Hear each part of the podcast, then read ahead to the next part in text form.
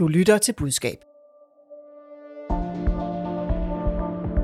Dem, som har haft oplevelser, som har været krænkende, det er selvfølgelig dybt beklageligt, og, øh, og det er jo også derfor, at vi gør alt muligt i Socialdemokratiet nu. Ja, først vil de ikke stille op til interview, men kun svare skriftligt. Et par dage senere vil partisekretæren så alligevel stille op til interview. Det handler om krænkelser internt i Socialdemokratiet. Hvad får den socialdemokratiske leder, Mette Frederiksen, ud af at være tavs om sagen? Kan partiet nøjes med at lade den administrative ledelse svare på anklagerne? Og hvad er egentlig det gode svar fra statsministerens side? Jeg stiller spørgsmålene, mine eksperter giver svarene. Velkommen til Budskab, Fagbladet Journalistens nyhedsmagasin om kommunikation, der i dag har fokus på krænkelser, og så også et par vikinger, der ikke vil bruge cykelhjelm. Mit navn er Line Erlund. Martin Witt Ankerstjerne, du har været særlig rådgiver for Venstres Karen Ellemann Jensen, du har været kampagnechef for Venstre, du er nu direktør i Advice. Kan tavshed være en god strategi i krænkelsesager? Det kan det godt, men det er, tror jeg absolut øh, undtagelsen, øh, og jeg er svært ved at se, at det i nogle af de sager, jeg har hørt om i offentligheden, øh, har været den rigtige løsning. Så du hælder til et nej, kan jeg høre. Absolut. Velkommen. Michael Baden, øh, er der egentlig en særlig disciplin, eller er det en særlig disciplin at øh, kommunikere i krænkelsesager, eller er det som al anden krisekommunikation? Og jeg vil sige, at det er en særlig disciplin, fordi du skulle håndtere en kæmpestor frustration, både hos dig selv og også hos dem, der er blevet krænket, og det er helt, helt særligt. Velkommen. Du er stifter af Friday og også administrerende direktør i byrådet. Generer det lyd i... Øh... Det er en pølsevogn, der er ved at køre ud. Er det pølsevogn? Ja, han kører nemlig altid ud, når vi er færdige med optagelse. Jeg er altså ikke færdig lige lidt. Nu er han væk. Godt. Vi begynder med en krise for den danske tennisspiller Holger Rune. Han kom i denne uge i fokus for andet end bare sit spil, da han spillede semifinale i en Challenger-turnering. Holger Rune var frustreret undervejs i kampen, og det gav anledning til en række homofobiske udbrud. Din kursespiller, mand! Du kan kraftedeme ikke noget selv. Du var bare spiller pølserøv.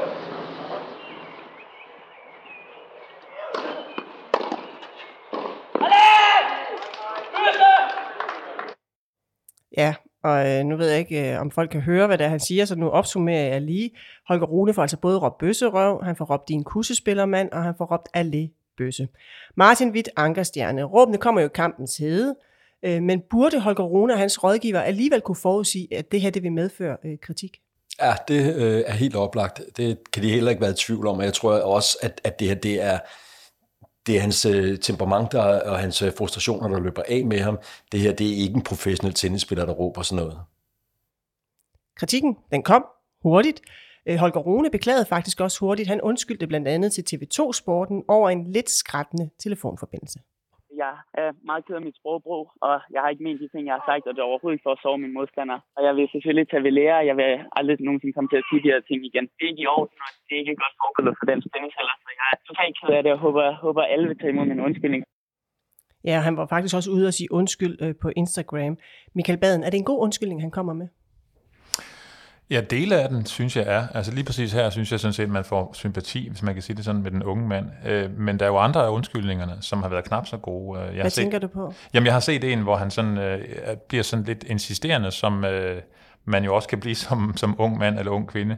Jeg har undskyldt mit ordvalg. Kom videre, øh, har han også været ude at skrive, fordi han er blevet frustreret over, at den første undskyldning, så at sige, ikke øh, lagde øh, sagen død. Og, og der må man bare sige, der er han jo slet, slet ikke i den position, at han ligesom kan sige til folk, kom nu videre. Så bagatelliserer han det i unødig grad. Du nikker, Martin. Ja, for jeg er helt enig. Øh, Det er, det er ikke måden at håndtere det på. Øh, Og han burde gøre det, han gør i første omgang, og så burde han stoppe der og være tålmodig og vente. Men det tyder jo også på, altså han er, han er en dygtig tennisspiller, men han er jo ikke nødvendigvis en dygtig kommunikator, så han trænger måske til at få noget rådgivning øh, i sådan en situation her. Og der har dem, der har været øh, hans øh, hjælpere, øh, dem der er på siden af ham, trænerne osv., de har ikke været professionelle nok til at rådgive ham her. Men hvis han bare havde ladet den første undskyldning stå, havde det så været fint, Michael? Det har i hvert fald været bedre. Jeg synes, jeg er enig med Martin i. Altså nu, nu ved vi jo ikke præcis, hvad der er sket. Altså, man kan også lave det tankeeksperiment. Hvad ville der være sket, hvis ikke det her var blevet taget, optaget på bånd øh, og så delt? Og, og der er jo til synligheden en eller anden form for svigt i apparatet omkring ham. Fordi jeg er da meget interesseret i at vide, igen, hvis ikke det her var blevet optaget, var der så nogen, der havde øh, sagt til ham bagefter, hans trænere eller andre omkring ham, der har sagt, prøv at høre, øh, Holger, det her, det er simpelthen, det dur ikke, du gør det her. Øh, det ved jeg ikke, øh, men, men der ligger jo et svigt. Det er jo ikke som sådan. Selvfølgelig er man ansvarlig, når man er 18 år gammel, men, men, men det er holdet omkring ham, der har svigtet. Øh, en af dem, der er omkring ham, det er jo hans mor. Øh, vi har været i kontakt med hende her på budskab via mail. Hun ønsker ikke at kommentere yderligere, men skriver til os. Han var oprigtig ked af, hvis han havde såret nogen. Det var selv sagt på ingen måde hans intention. Der er ikke mere at sige i den sag. Der vil altid være folk, der ikke synes, det er godt nok. Det kan vi ikke ændre på, uanset hvor eller til hvad Holger stillede op til efterfølgende. Martin Witt, kan hun ikke have ret i det? At, at det, selvom han siger undskyld, så er det måske bare ikke godt nok for nogen?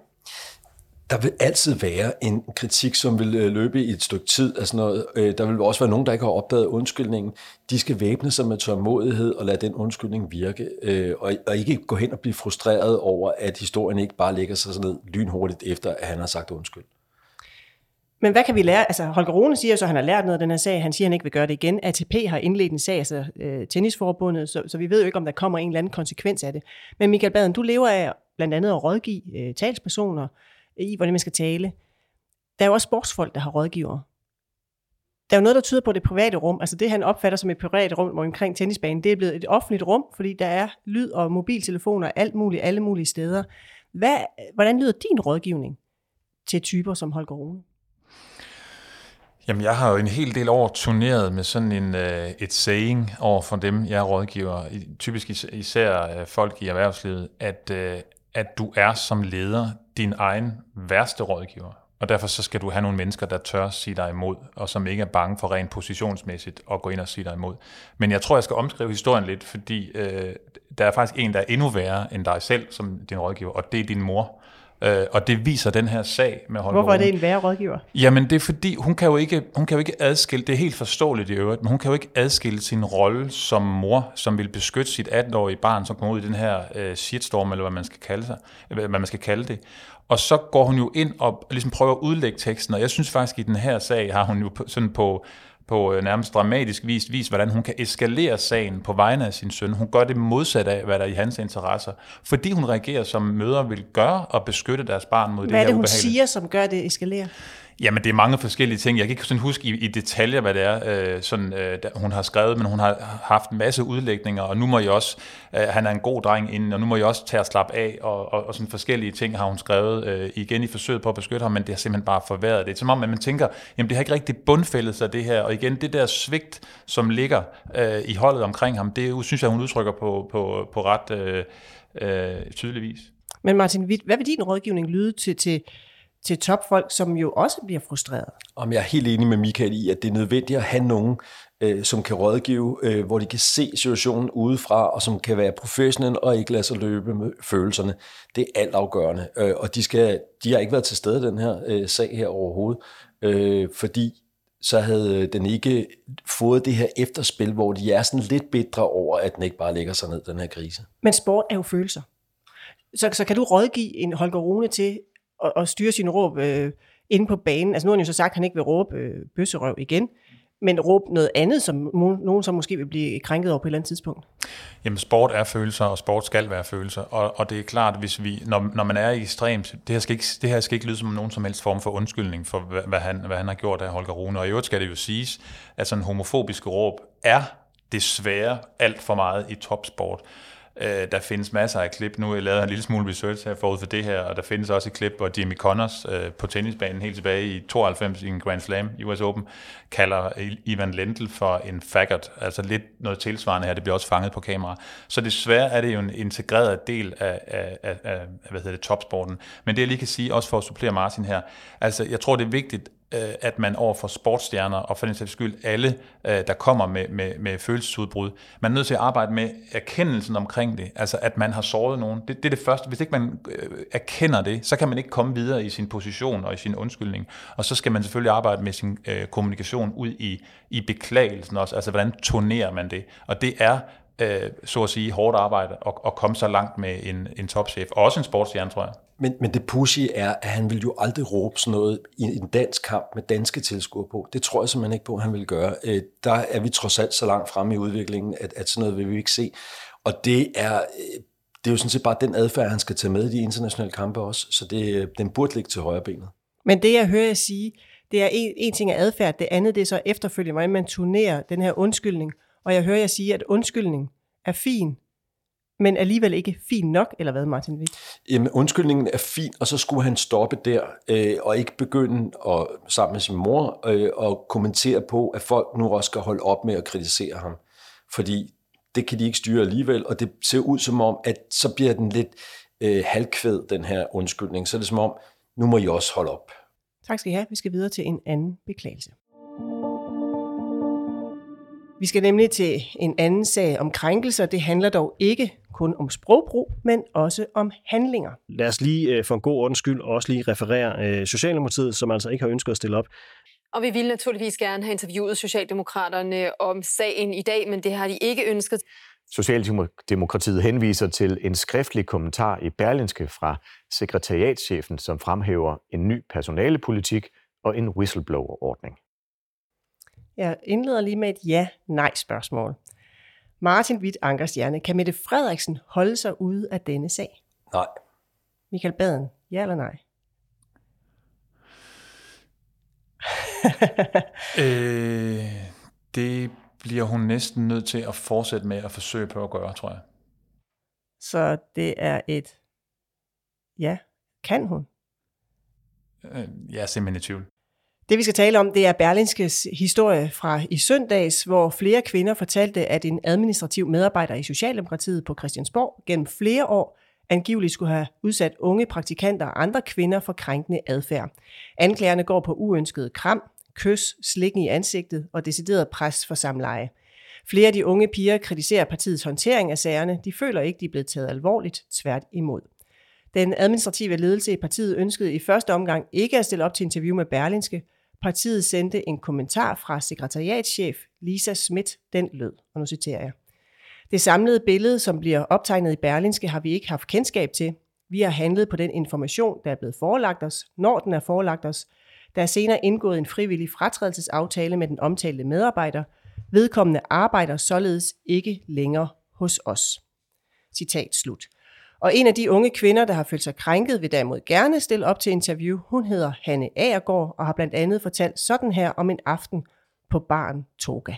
Og mens han står ligesom og, og holder fat rundt om mig, så begynder han så at kysse mig overalt i ansigtet og slikke mig ned af halsen og ved øret. Og, og mens han gør det, der Ja, mit hoved går fuldstændig i stå. Øh, jeg fryser fuldstændig. Ja, Martin Witt Ankerstjerne. Hvorfor bliver det her så stor en sag? Det gør det, fordi den kommer oven på en række sager, der var i efteråret med Socialdemokratiet. Øh, og når det er, jeg sådan er relativt kategorisk med, at Mette Frederiksen ikke kan holde sig ud af den her sag, så skyldes det, at hun i efteråret var ude og kom nogle udtalelser, øh, og fortælle, at det her det var ikke øh, godt nok. Øh, hun kunne heller ikke på det tidspunkt udelukke, at der kunne komme flere sager. Øh, og derfor synes jeg også, at hun har en forpligtelse til at stille op og kommentere øh, det her. Vi vender lige tilbage til Mette Frederiksen øh, lidt senere, for jeg vil gerne holde fast her, her øh, Michael Baden. Der er en skriftlig kommentar fra sekretariatschefen. Denne her pågældende medarbejder er en administrativ medarbejder uden ledelsesansvar. Han er ikke længere i partiet. Hvorfor bliver det så alligevel en stor sag, synes du? Jamen det er fordi, man ikke... Øh, man, man, man prøver lidt at vælge øh, det, man tror er det bedste fra to strategier. Man har simpelthen ikke en strategi her. Og, og hvis jeg skal op omkring, hvad Martin siger, at Mette Frederiksen, hvis hun, øh, eller omvendt, hvis man skulle sige, at hun ikke skulle ind i den her sag, så skal man have en stærkere mand end, end øh, partisekretæren her. Fordi han, øh, han, er, han tager ikke kuglen ordentligt for hende. Altså han tror simpelthen, at han kan, så at sige, øh, pjæse sig ud af det her med nogle svar. Øh, og det var samme strategi, man brugte der i efteråret, også i foråret, da der var en sag. Så, så altså du tænker på overborgmester Frank Jensen, øh, sagen med ham? Ja, og der var, også, øh, der var også en sag her i, i, omkring vinterferien, hvor der var en tidligere ansat, som beretter om noget, der lå langt tilbage, kan man sige. Ikke? Og, og, og det Øh, det jeg ikke forstår her, det er, altså det er for mig simpelthen øh, uforståeligt, uprofessionelt af Jan Jul, at han ikke så at sige går, stempler helt ind i sagen, fordi det vil være Mette Frederiksens eneste chance for, når hun så bliver konfronteret med det, at sige, det har vores partisekretær allerede kommunikeret tydeligt om. Lad os lige tage det med partisekretæren, fordi altså i første omgang er det sekretariatschefen, der om søndagen er ude med det her skriftlige citat i, i Berlinske på en, et generelt plan. Så går der et par dage, øh, kritikken af partiet er fortsat, og to dage senere, der stiller Jan Jul Christensen, partisekretæren, så op til et interview om krænkelser og kritikken. Der er ikke nogen hos os, der har siddet med den viden og haft det samlet. Når det så er sagt, så vil jeg jo gerne sige, at dem, som har haft oplevelser, som har været krænkende, det er selvfølgelig dybt beklageligt, og, øh, og det er jo også derfor, at vi gør alt muligt i Socialdemokratiet nu for at få øh, dels få sager frem, hvis der måtte være sager. Vi har etableret en uafhængig advokatordning, man kan henvende sig til, men også arbejder med at sikre, at vi får skabt en ordentlig organisationskultur, hvor der foregår et trygt samvær. Hvorfor er det ikke et fint svar?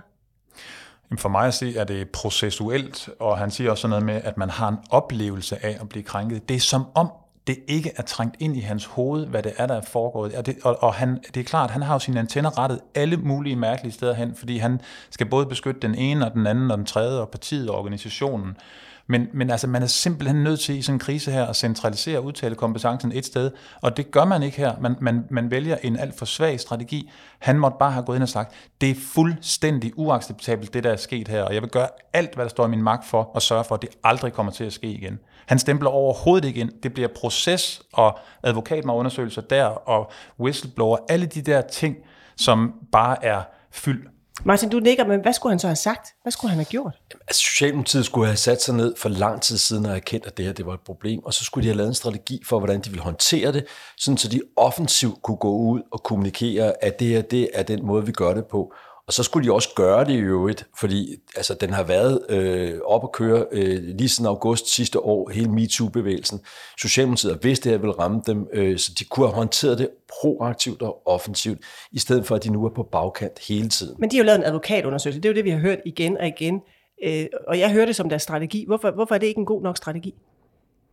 Ja. Jeg kigger på dig, Michael Bad.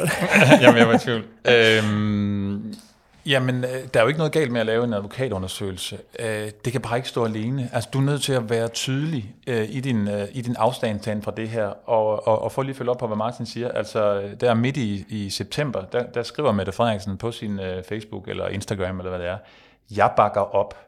Det er vel egentlig ret enkelt. Og så laver hun en lang forklaring om, at det her det er noget, som vi skal selvfølgelig have krænkerne til at stoppe, og det er et ledelsesmæssigt problem det her. Og dem, der kommer allersidst i forhold til at få det her stoppet, det er dem, der er blevet krænket. Men så følger hun ikke det her op. Altså, det her, det siger hun, fordi det, det er kontrollerbart for hende at skrive, men, men hun bakker jo ikke op øh, systemet, partiet, øh, bakker jo ikke op omkring den her, øh, det her budskab i deres handlinger. Det er det, jeg simpelthen ikke forstår. Så, så det er handlingerne, der er problemet, eller er det også kommunikationen? Jo, men altså det, det, det synes jeg ikke, man kan skille ad som sådan. Øh, altså, jeg tror, der er masser af gode handlinger her, men, men det er jo ikke det, der får folk til at, at, at blive overbevist om, at de tager det her så alvorligt, som de skal.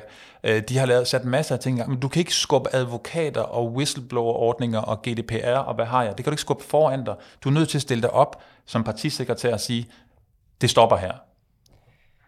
Vi skal lige prøve at høre, hvad Mette Frederiksen øh, sagde. Altså, vi har jo ikke nogen friske citater fra hende, fordi hun jo netop har forholdt sig tavs til denne her sag. Men I skal lige høre, hvad hun sagde, efter overborgmester Frank Jensen i København havde trukket sig på grund af MeToo-anklagerne mod ham. Når der er sager, hvad enten de kommer frem offentligt eller ikke kommer frem offentligt, så skal de håndteres ordentligt og professionelt.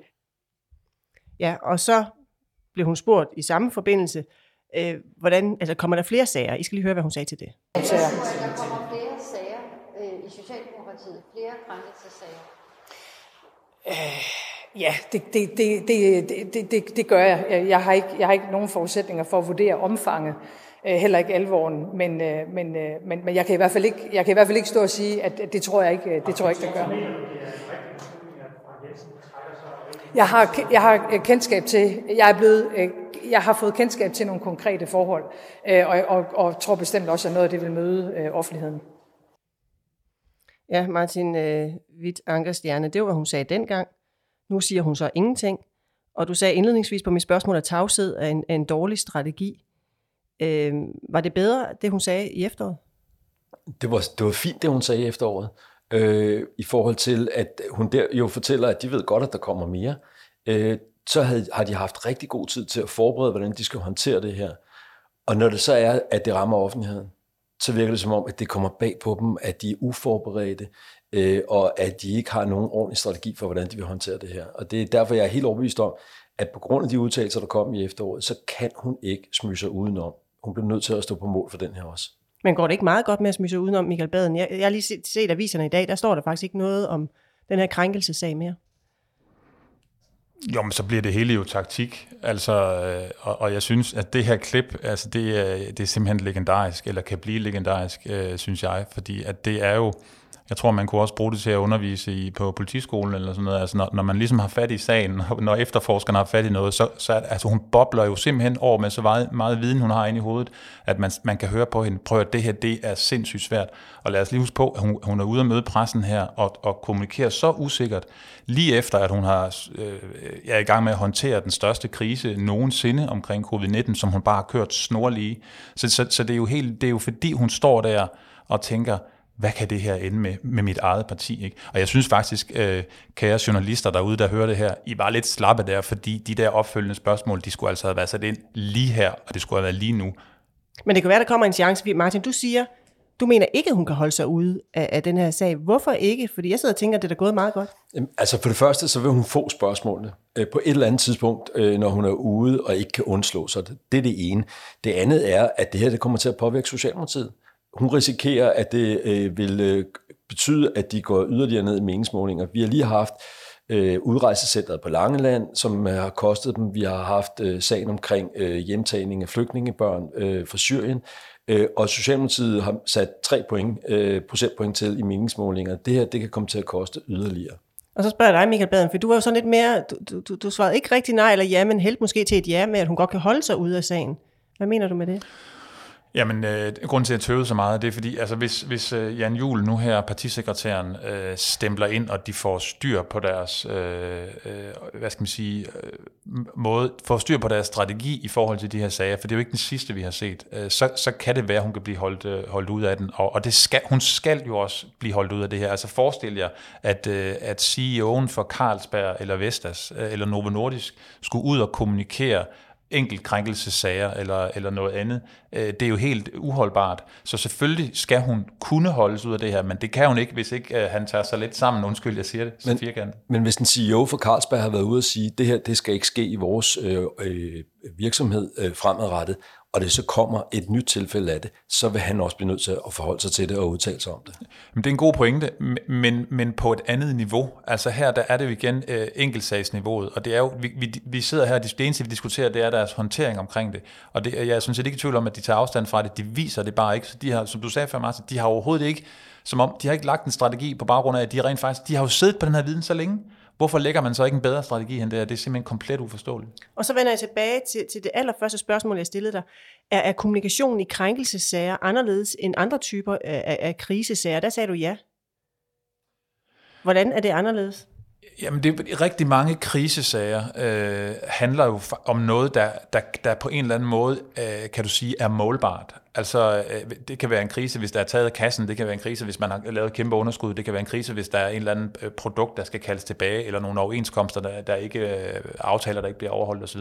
Men her, der er du inde og taler om, hvordan andre mennesker føler øh, og, og agerer og reagerer på den måde, du bedriver, så at sige, din virksomhed på. Og du kan ikke som erhvervsleder, eller som en, der har gyldne kæder på nogen som helst måde, kan du nok ikke komme øh, igennem et helt liv uden at krænke øh, eller støde folk. Men, men det at kommunikere omkring det, det er rent faktisk at kunne mentalisere omkring det her med, hvordan andre mennesker har det med din måde at være leder på og beslutningstager på. Det er sindssygt svært for mange topledere. Altså så er det fordi, det er jo kommunikation om værdier, der er svært. Ja, værdier og følelser og helt ind sådan i, i, i den indre sjæl, kan du næsten sige, i forhold til det her med krænkelser. Fordi jeg tror, der er rigtig mange, det så vi også med Frank Jensen, det var som om, der ikke, det er ikke rigtig trængt ind. Altså han stiller sig ned på det her famøse pressemøde, hvor han går af som overborgmester og bruger de første 20 minutter på at fortælle om, at, at, at byen er fantastisk, og, der, og man kan bade i, i Islands Brygger, og, og vi har fået mere metro. Det var som om, man tænkte, hvad, hvad er det for en parallel verden, du, øh, du sådan er trådt ind i? Martin, du sidder og nikker. Hvad er dit bedste råd til, til kommunikationen i krænkelsesager? Fordi der er noget, der tyder på, at de bliver ved med at dukke op sådan en gang imellem. Det er lidt tilbage til undskyld, det, vi har været inde på før, nemlig at, at de, de bliver nødt til at sætte sig ned og finde ud af, hvordan håndterer vi det her, hvordan får vi ændret kulturen, og så må de fremlægge en samlet plan for det. Øh, og det, det er, øh, jeg synes, at der er mange paralleller til andre kriser, hvis ikke man udviser handling for alvor, og udviser, at man, man virkelig tror på det, og virkelig er determineret omkring det, jamen så er der en tendens til, at de her sager ikke rigtig går væk.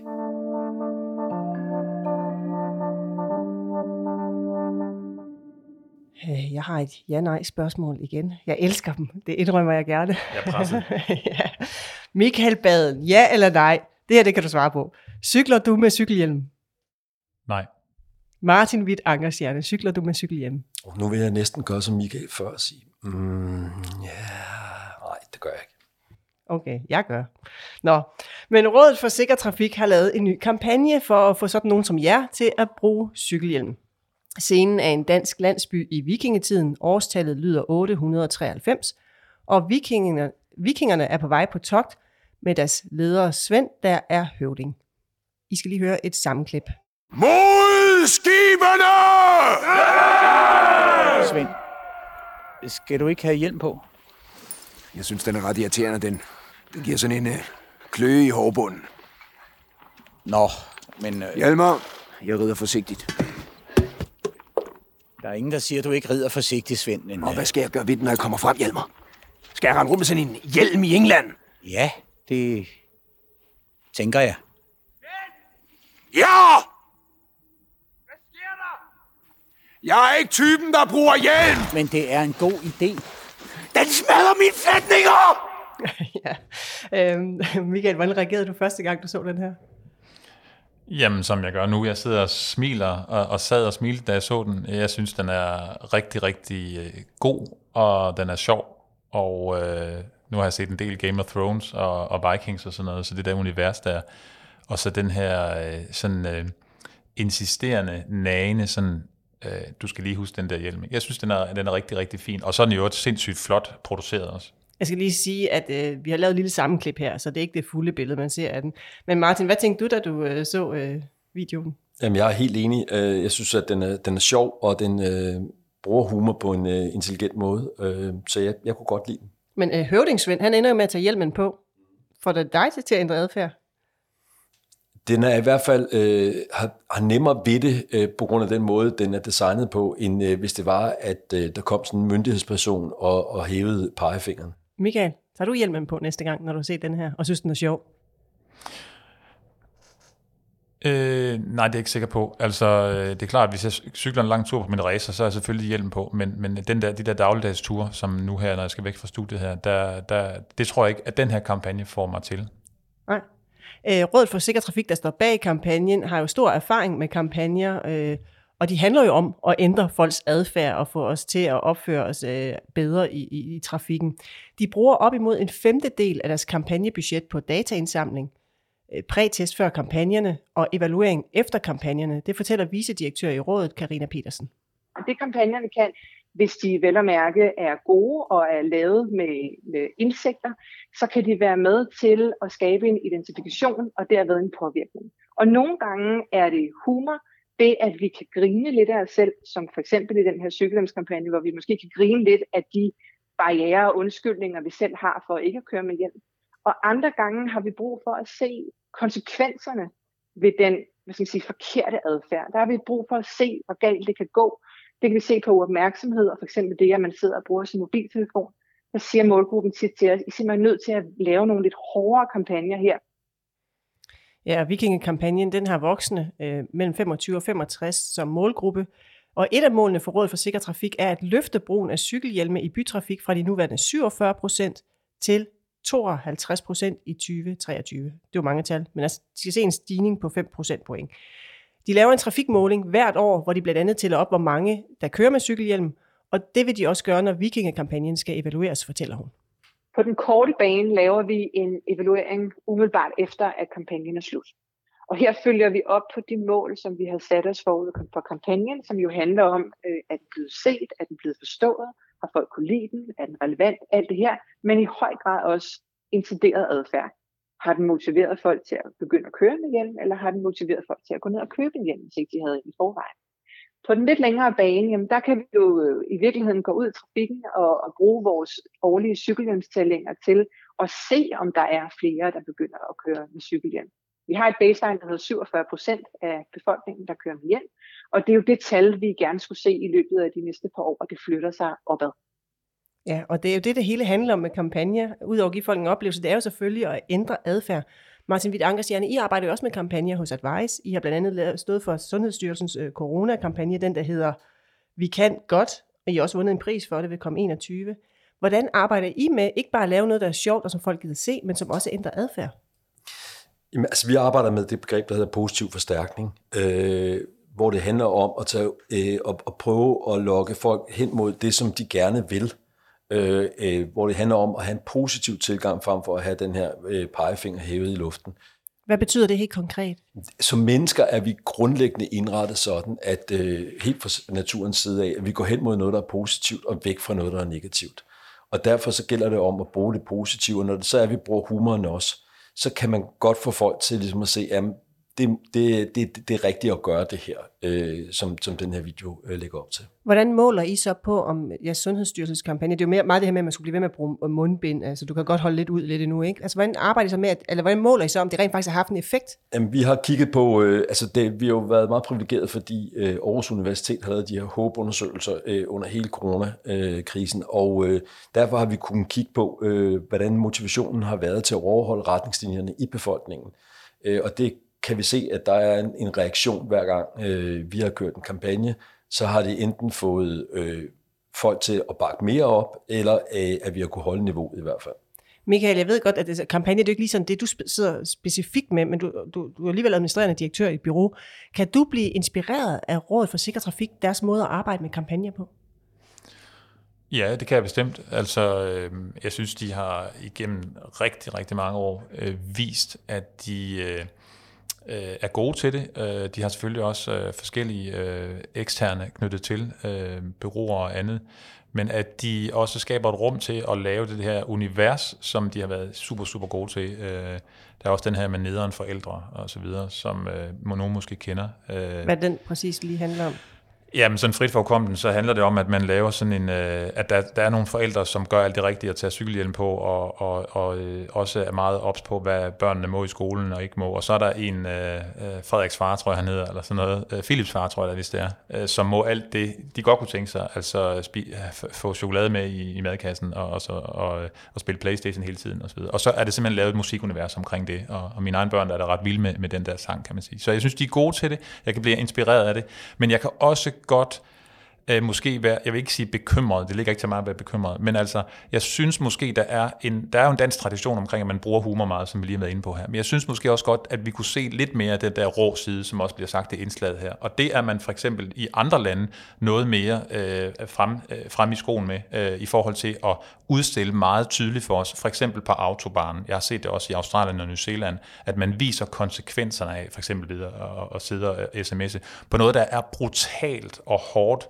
og noget vi helst ikke vil se, men som vi bliver tvunget til at se, når vi kører derned. Og, og der har vi nok sådan en lidt for meget om det hele kortenes med humor i Danmark. Det er slet ikke nogen kritik af, af, af det, der bliver, at vi, vi ser her, men, øh, men det kunne være interessant at udforske det også. Ja, for eksempel, hvis man har prøvet at køre på autobahn, om sig på ferie, så, så nogle gange kan man forbi, så står simpelthen her, blev hun dræbt, og så står der e, et navn på en person, der simpelthen er blevet dræbt lige der i trafikken. Martin, øh, hvad siger du til det? Altså Michaels pointe om, at måske det skal være lidt mere skræmmekampagner, i stedet for det sjove og det lune og det hyggelige? Altså, der er ikke nogen tvivl om, at følelser, det virker. Øh, men er det sådan, at vi ved, nu kommer der en video, som handler om øh, mobiltelefonen, og man må ikke øh, øh bruge den i trafikken, og øh, hvad hedder det, den, den her pegefinger, den er meget hævet, men så er der rigtig mange, der ikke ser de her videoer. De hopper simpelthen ind over det, de går væk fra det, der er negativt. Og derfor er det meget svært at bruge negativ øh, budskaber i de her adfærdsændrende kampagner. Øh, og, og det kan godt være, at, øh, at der er noget i vores kultur, der gør, at det måske er endnu sværere i Danmark.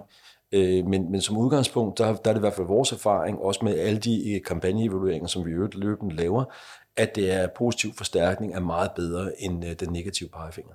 Er vi anderledes, tror du? Og også danskere som, øh, som folk, end, end man er i udlandet, siden man bruger noget andet i udlandet? Nej, jeg tror meget, det er kultur og traditioner. Det ser man også inden for øh, medietyper og så videre, at der er nogle forskellige traditioner. Og nu tror jeg godt, danskerne godt kan lide at se sig selv som anderledes. Det tror jeg bestemt ikke, er, fordi som også Martin er inde på, det ligger også helt dybt i vores sådan uradfærd, hvordan, hvad vi reagerer på, hvad vi bliver tiltrukket af osv. Og jeg er sådan set enig med dig i, at, øh, at det nytter jo ikke noget, at man laver øh, skræmmekampagner, og alene ordet skræmmekampagne er jo i sig selv en skræmmekampagne omkring ordet, nemlig fordi, så tænker man, det er negativt, og det skal vi ikke gøre. Men jeg tænker bare på, de steder, hvor man så kan udsætte folk for noget her, som er de barske realiteter, øh, uden at man kan klikke væk fra det, eller swipe væk fra det, kunne man overveje at gøre det. Og der må være en grund til, at man gør det i Tyskland og andre steder. Jeg ved ikke, om det virker, de data kender jeg ikke, men, men det er den typisk danske løsning at sige, at vi skal lige have det pakket ind i humor, fordi det skal ikke være alt for ubehageligt, kan man sige. Ja, så må vi jo se i 2023, der er lidt tid endnu, om det lykkes øh, Råd for Sikker Trafik at få flere til at bruge cykelhjelm. Michael Baden, du er stifter og nu også administrerende direktør i Friday. Tak fordi du var med i dag. Også tak til dig, Martin Witt Ankerstjerne. Du er direktør i Advice. Du lyttede til Budskab, der er skabt af Fagbladet Journalisten. Redaktør er Marie Nyhus. Rakkerpak Productions står for lyd og teknik. I dagens afsnit har du hørt klip fra DR, TV2, P1, podcasten Pilestræde og Rådet for Sikker Trafik. Du kan abonnere på vores podcast. Giv den meget gerne en anmeldelse på din vej. Mit navn er Line Arnlund. Og husk, ord er ikke bare ord. Tilsammen udgør det dit budskab.